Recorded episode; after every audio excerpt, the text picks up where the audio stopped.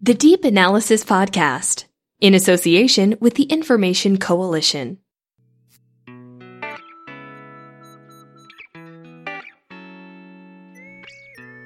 Well, welcome back to the Deep Analysis Podcast. When we kicked this series off uh, just over a year ago, uh, the plan was to do one a month. And now it's become somewhat irregular. But there are more to come, there's more in the pipeworks and uh, I really appreciate you for sticking with us and listening to these and giving us your feedback. We've been really, really busy uh, this year and uh, doing mainly work around blockchain and AI and its application to document processing and back office operations. In this podcast, I'm reconnecting with my colleague, Kash Kompella. He's coming over here to Boston soon to speak at the AI World Conference. We chat here, it's uh, slightly longer than normal podcast, but we cover a lot of ground, I think, regarding the practical application of AI and RPA. So without further ado, let's jump into the conversation.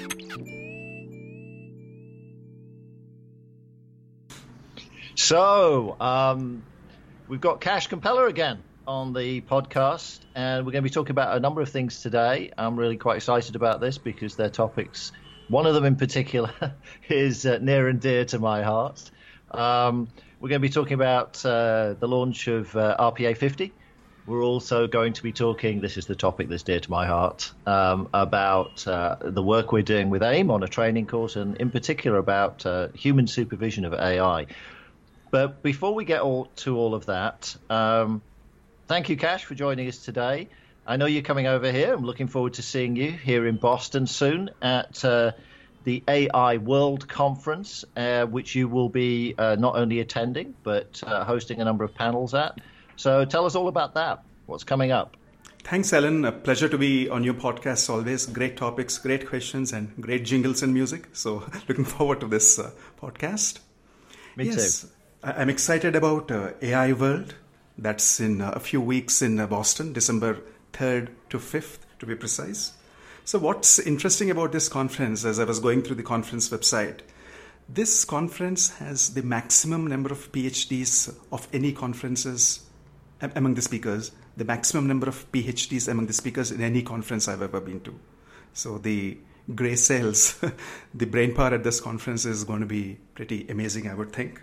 Well, that's probably why you're attending and I wouldn't be welcome. So that makes makes perfect sense. Yeah. No, no. RPA2AI is a premier research partner at this conference, so mm-hmm. I could get you a, a discount uh, registration if, if very kind of you. Yep, yep, That's wonderful. Thank you. so I'm going to be doing a lot of uh, panels and uh, sessions related to my core uh, area of research, that is uh, RPA and AI. So first off, I'm going to be doing an icebreaker, informal get-together, birds of a feather kind of a session uh, as a pre-conference icebreaker. Here, mm-hmm. uh, it's a much more intimate uh, gathering where uh, it's all industry peers, both speakers and attendees get together and compare notes about their experiences, etc. Things that you wouldn't be comfortable sharing in a much larger gathering. This right. is an opportunity for that. So, this is on uh, AI driven intelligent automation.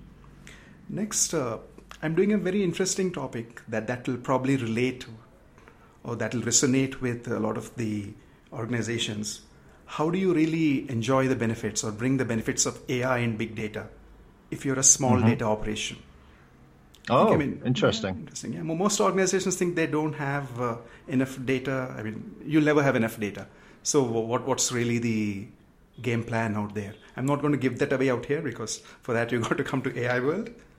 And lastly, I, am going to be doing a panel on uh, intelligent automation this mm-hmm. again uh, goes into the issues around uh, how do you scale uh, RPA to the next level? What are the challenges?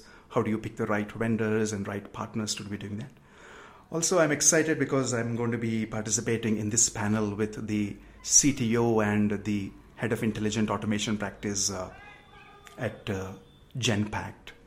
Mm-hmm. So I'm really looking forward to all of these, not only sharing my insights, but also soaking in all the learnings that I can hope to get from this uh, conference. And of course, I'm looking forward to meeting you again in person. As always. As always, I'm looking forward to seeing you too. It's been a while. I think the last time we saw each other in person was in San Antonio, Texas and uh, that was very cool. I really loved that city, by the way. And uh, but you brought up three interesting things there. I mean, um, well, there's AI as a big topic, right? So um, I think we can all agree AI is big and it's not going away. Um, and but then we drill down into two areas which are, are, close, I know, to your heart and certainly to, to mine and, and the work we do, which is RPA and really, how is this practical, usable um, in smaller organizations? Because I don't know about you, Kash. The RPA one is is is tricky. I see, you know, correct me if I'm wrong here, but the the feedback I get when I'm talking to people, they just fall into two camps. RPA is the is the next best thing since sliced bread. It's going to automate everything and change our worlds. Or RPA is screen scraping and it's a rip off. And then similarly with AI, I commonly, very commonly, even with larger organizations, hear that we're really interested in this, but we've just no idea how to start. We've just, and if we're a small organization, they're worried. You know, are people going to just um, gazump them? Are they just going to jump in there and uh, and uh, move ahead and leave them behind? Because I don't think small organizations typically think that they're part of the AI discussion. So uh, I've just thrown a lot at you there, but uh, RPA is it is it the real deal? And AI is it actually relevant to medium and smaller businesses? Yes, I mean let, us uh, first talk about RPA. So, mm-hmm. so, I mean, as you know, it's like a very imaginative acronym that alludes to robots, but the reality is much more prosaic types. If somebody hasn't heard of RPA, obviously, I mean, it's there are no robots running around the office, but this is just uh, digital robots or software that automates repetitive tasks performed by office workers. So, you mentioned that uh, is RPA the next greatest thing since sliced bread? Versus uh, is it uh, just uh, screen scraping tools? The reality is uh, somewhere in between. Mm-hmm. So, throughout the history of uh, technology, it's always the simple innovations that have delivered outsized benefits. So, I mm. firmly believe that if done right, RPA is one such innovation. Okay. So, obviously, the benefits uh, are available both to small and medium organizations. But at this early stage, I think it takes uh, a lot of uh, resources, despite, I mean, the business case, uh, people claiming that the business case for uh, RPA tools is going to be like weeks and months. Despite those claims, I think it, it does take a lot to really do this well, do this at scale, making sure that you are automating the right processes and doing it the right way. Because what happens with automation, if it's very easy to take a process that that's uh, complex and messy and automated. So you you'll have a complex automated process that that's much more harmful than it was before. Right. So that, but isn't that isn't but that's that's what I'm hearing back now. You've done more research into RPA than I have, so uh, you know I'm, I'm um, deferring to your uh, expertise here. But you know what I hear is that uh, with RPA, yeah, you're taking something typically a little bit more simple, right? A more simple process, which doesn't mean it's less impactful. Um, but that same problem of business process management that the world changes, stuff changes. Um, the RPA system starts off good, and then in a year's time, it, it, it's, it's not so good anymore because things change since you implemented it. Yes, I mean, I, I, hear you, I hear you, and I can relate to where you're coming from. But let me shift this in a slightly different direction. Mm-hmm. So, not just customer experience, but employee experience is also very important. So, when yeah. RPA is done right, so it takes out the TDM, the repetitiveness of uh, people's out of people's jobs. So that that increases employee engagement significantly. So that that's a business benefit of RPA that that's usually not talked about. So we should consider okay. that as well. We should consider that. That's the glass half full um, approach, isn't it? Because the glass half empty approach is it takes away people's jobs. No, no beating about uh, the bush. The business case for RPA rests on the fact that uh, you automate things. That means mm-hmm. you're going to do the same tasks, same processes with a lesser number of, a fewer number of FTEs. Yeah. But uh, the reality is that most organizations today haven't reached that uh, level of scale of RPA where they need to make these decisions about letting go of people because it's still very much in the experimentation phase. It's uh, still very much in uh, uh, in the stage of okay, things we know things are going to change. Our processes are not very stable. You mentioned that processes are going to change quite frequently, so you can't let go of expertise that resides within your teams. But yes, this is definitely the elephant in the room, and people need to make uh, very carefully considered choices about what's the human cost and the human angle to RPA, to automation in general. I agree with and, you on that. Yeah, and I think I think that leads really well into the discussion of AI, right? Because you know you mentioned AI World there, which indeed sounds like a very impressive conference. There's going to be a lot of great minds there, and there's a lot happening in that space. There's a lot of investment in the space.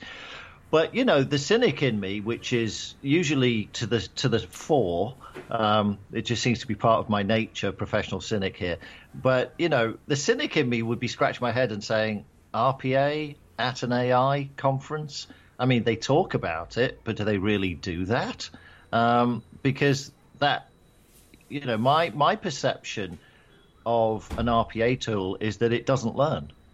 Um, Whereas with AI, that's the whole point, right? It learns, it improves over time. So, do you think we're going to see more genuine um, interactions and developments of products where they don't just automate, but they improve over time?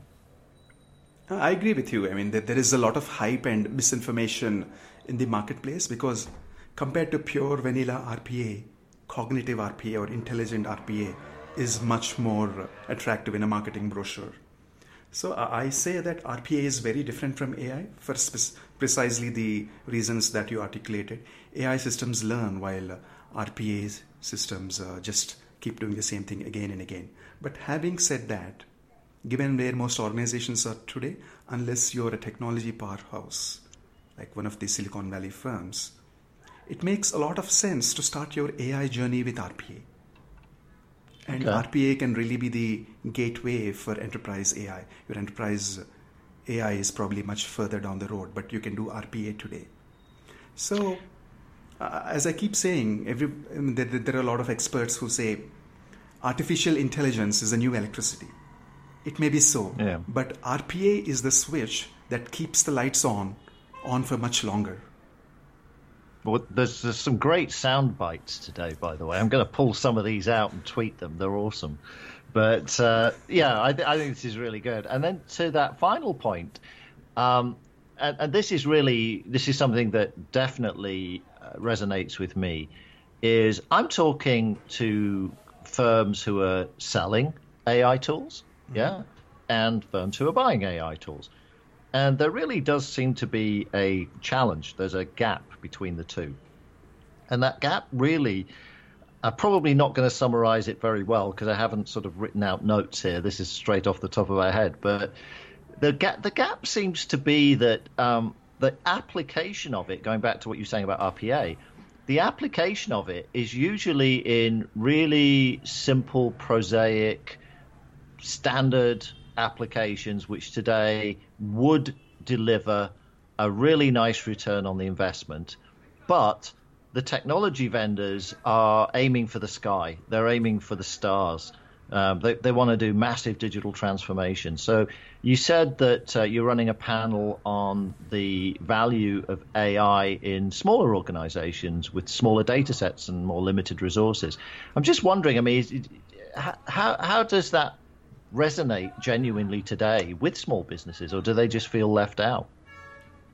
Yes, I think uh, the trick here is to be a smart consumer of uh, AI technologies or data, data technologies, data driven analytics, so to speak. So, like, like I said, I, I, wouldn't give away the secrets out there if no. you to come. But one thing, interesting thing to keep in mind is uh, you you can uh, partner or you, you can select a vendor, a SaaS vendor, for instance, who has visibility if you partner with a SaaS vendor who has visibility across uh, your industry, then you have mm-hmm. access to all of their expertise. So in fact, uh, yeah. that that's the fascinating thing about enterprise software and SaaS because all uh, the best practices of a specific function of a specific uh, department are encapsulated in that software. So that that's why you really don't have to own all the data. Even for the largest of the organizations, the amount of data that they have is vastly, vastly smaller compared to the data that exists outside of your firewall. Mm-hmm. So in reality, no one organization is going to have all the data that, that they ever will need. Okay. If, if they want to do it all themselves. So there is first party data, there is second party data, there is third party data. So you really need to think through the the intelligent combinations or smart combinations of how you can leverage what exactly are the business processes you're looking to improve and how you can bring in both internal and external expertise not just data. So i would say for small organizations probably it's not the lack of data but the lack of this expertise uh, that's probably a bigger block stumbling block.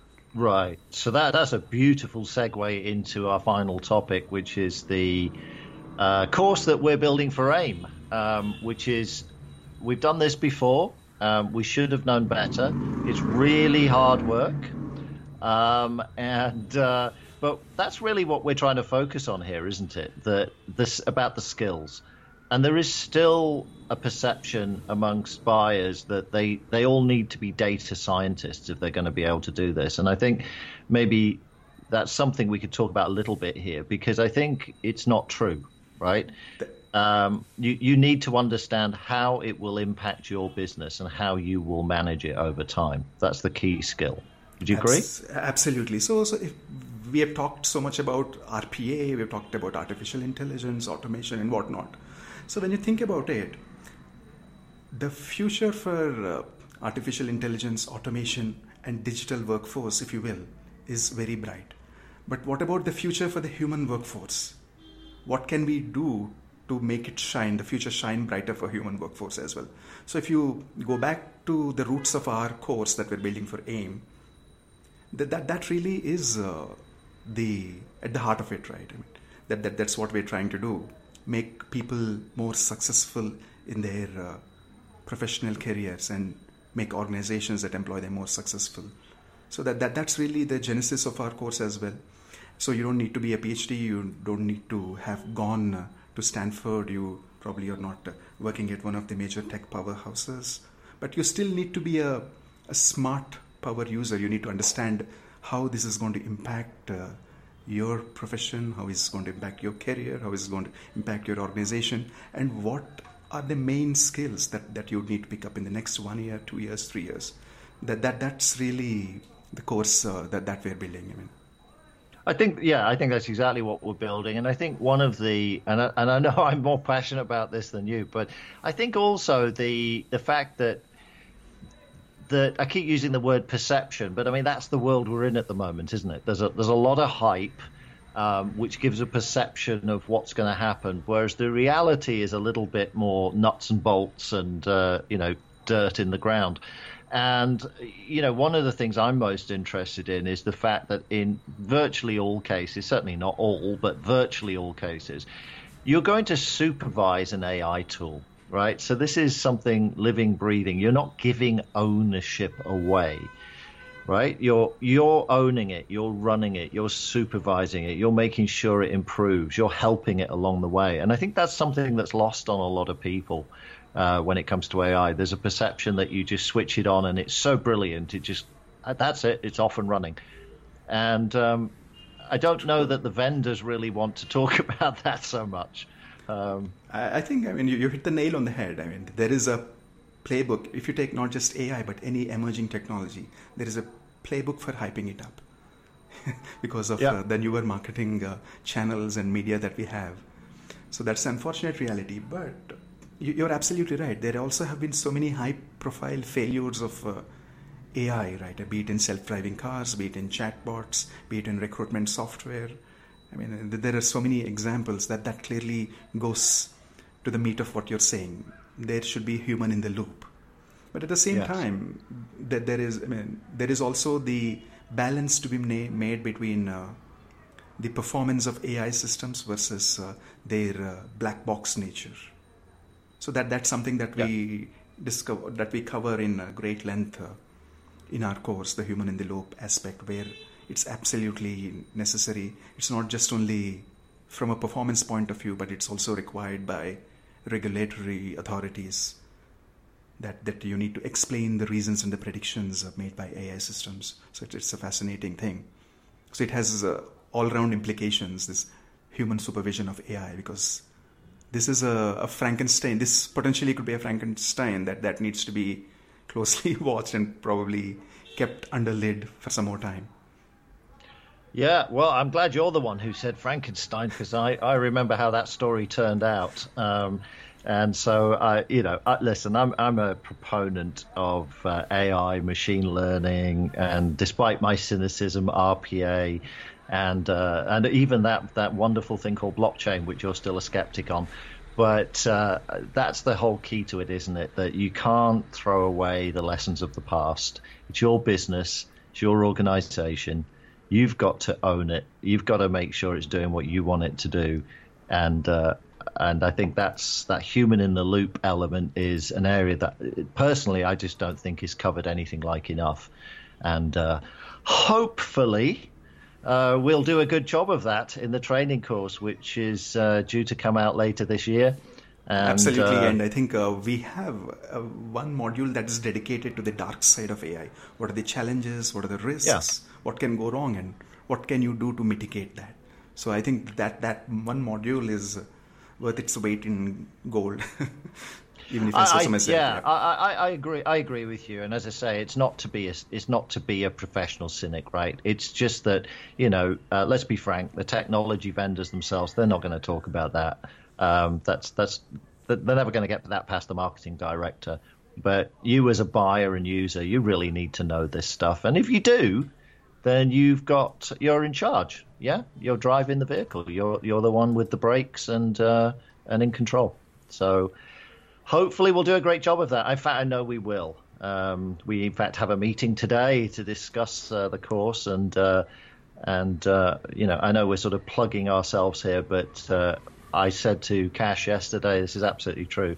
I said this is a course I would want to take, and um, well, you, you can. Least... I actually just put together an assessment quiz. So yeah, I know. Can... I know. I don't like tests though. I don't like. I absolutely loathe taking tests. I'm one of those people who just does not take failure well. So uh, I, I, will take the quiz though. I will take the quiz, and uh, and if I'm and if I by the way, if I do well on the quiz, we'll talk about it on the next podcast. If not, we'll move on to a different topic.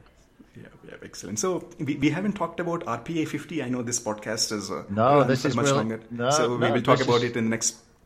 well, let's talk about it briefly now. I mean, I think it's important um, because you know you released the RP RPA 50 um, sort of map the other week, and I'll be frank, um, you know, the the feedback I've received on it so far has been, "Wow, I didn't know this market was this big." Um, so we see value if you if you're industry uh, analysts like we are, you see and follow the market valuations of people like Blue Prism. But in the real world, not our world, not our bubble, um, RPA still sort of runs underneath the, the radar a lot. But that's a growing market. Tell me about the RPA 50 because I, you told me recently that we think we'll get get this to RPA 100. That, that's correct. I mean. Uh we've released it uh, a couple of weeks ago, and uh, I mean, very heartened by the response that uh, we've received to this report. Because as far as I can tell, this is the largest compilation of the RPA vendors anywhere uh, so far, uh, the most oh, comprehensive listing of yes, uh, RPA vendors to date. So the contributions it makes are it, categorizes uh, the marketplace into different segments. Obviously, when you categorize and provide labels, you lose some nuance because there are some overlaps in categories, etc. But having said that, this is a useful construct uh, to keep in mind because some of the success uh, or lack of success of RPA projects has been because of choosing the wrong vendor. Right. So, so we talk about uh, how you need to choose uh, based on what you're trying to automate, uh, probably a vendor from that category. And I want to go back to something which you said, which is uh, it's definitely the early stages of not just AI but RPA as well. a lot of uh, people talk about as if the RPA market is sort of going to be only dominated by two or three vendors, but that really is not the case. There is a lot of depth in this uh, marketplace. Mm-hmm. There are generalist horizontal platforms. That's where all the attention tends to be focused on. But there are so many local players, so many regional players, so many enablers of uh, RPA vendors. There are uh, professional services vendors who are building their own toolkits to offer you as a customer. There are uh, very specific people who are focused on automating mainframe systems. So there is a lot of uh, Brownian motion, if you will, in this marketplace. So it raises a lot of uh, questions for you to think about in terms of best of breed strategies. Should I buy a product from my services vendor? Who is providing innovation in this uh, marketplace? Who is really ready to make it uh, to the enterprise grade level, etc.? So there's a lot of uh, nuance that we unpack. This is really, I'm pretty excited about this because this is the culmination of uh, almost uh, years worth of research, multi pronged research that we've been doing in this uh, space. And this is just the first in a series of in depth uh, reports uh, that, that we've uh, released. And you, you'll see. And, and so, where can, people, where can people get a copy of that, that map if, if they want to see it? they, they, they could just send an email to info at rpa2ai.com or go to rpa2ai.com and then uh, fill out a form or just send a note so that they'll receive a summary of the research report. Okay, and uh, sort of teasing teasing our audience here, but uh, hmm, wouldn't it be a good idea if there was a map and research like that on uh, things like uh, Capture 2.0, intelligent capture, and AI? Hmm. Might happen at some future date, huh? I mean, you, your desire is my command. okay, we're going to make it happen. You're going to make it happen. fantastic. Hey, Kash, wonderful. Uh, tell me very quickly, what is the festival that's going on in Bangalore today? So, this festival is called uh, Dashara or Vijayadashmi, which signals uh, or which uh, symbolizes the triumph of uh, good over evil. So oh, that, that very relevant to AI. Yes. ah, okay. Oh, that's very timely then. Yes, yes, yes. Because remember, we're talking about the dark side of AI. So cool. I wish I was there. It's been a long time since I've been in Bangalore. I really enjoyed my visits there in the past, and uh, hopefully we'll we'll make that happen in the coming year. Look forward to it. We should make that happen as well. Yes, likewise. Absolutely and looking forward to seeing you here in New England. It's very beautiful here at the moment. It's rather cold, I must admit, but uh, incredibly beautiful. This is uh, the true New England fall, uh, but uh, hopefully you'll still see a little bit of that when you get here. And the snow hasn't yet arrived. That's the that's the hope. I want to see the bears in your backyard. yes, well, yes. Uh, we ha- I have seen two bears. Um, they are very large, they're incredibly beautiful, and although I am told they are harmless, I am not going anywhere near them, trust me. There's, there's, there's, there's, some big beasts, yeah. So, uh, hey, thanks for joining us today. Really cool. A great conversation, and I know we'll be talking again soon. Thank you, Kash. Thanks, Ellen. My pleasure. Bye bye. You're welcome. Bye.